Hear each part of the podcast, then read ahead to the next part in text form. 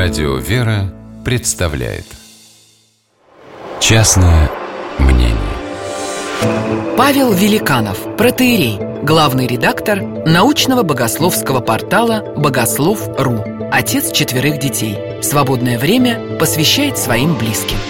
Частное мнение Кисловодск – город удивительный. Чудесный парк, достопримечательности, старинные здания – но большая часть горожан живут в обычных, построенных еще в советские времена, стандартных бетонных коробках, серых, безвкусных, депрессивных. Еще с детства, зная наизусть дорожку между пятиэтажками, иду, размышляя о чем-то своем. И вдруг я, словно Алиса, проваливаюсь в какое-то совершенно иное пространство.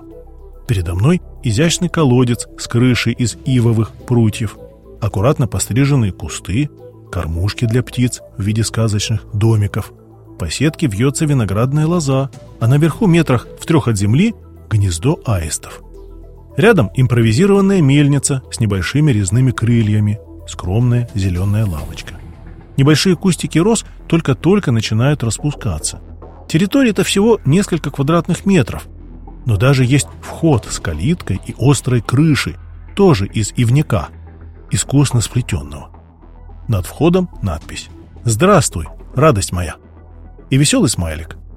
Ожидая наткнуться на замок, вдруг обнаруживаю не то, что калитка не заперта, на ней даже нет дужки для замка. Заходи, кто хочет.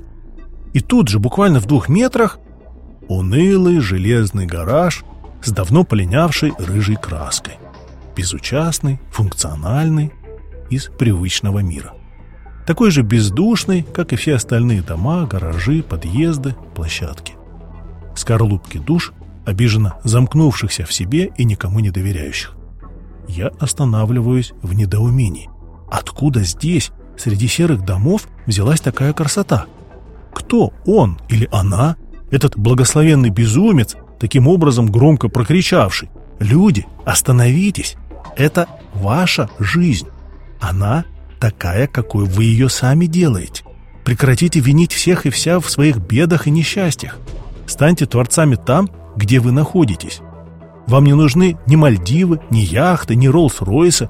Полюбите то место, в котором вы живете, и просто сделайте его красивым. Для себя, своими руками, как можете. Но только неформально, с душой, с теплотой. Не бойтесь показаться наивными и беззащитными. Не скрывайтесь под панцирь своего страха, а вдруг испортят, а вдруг бомжи придут.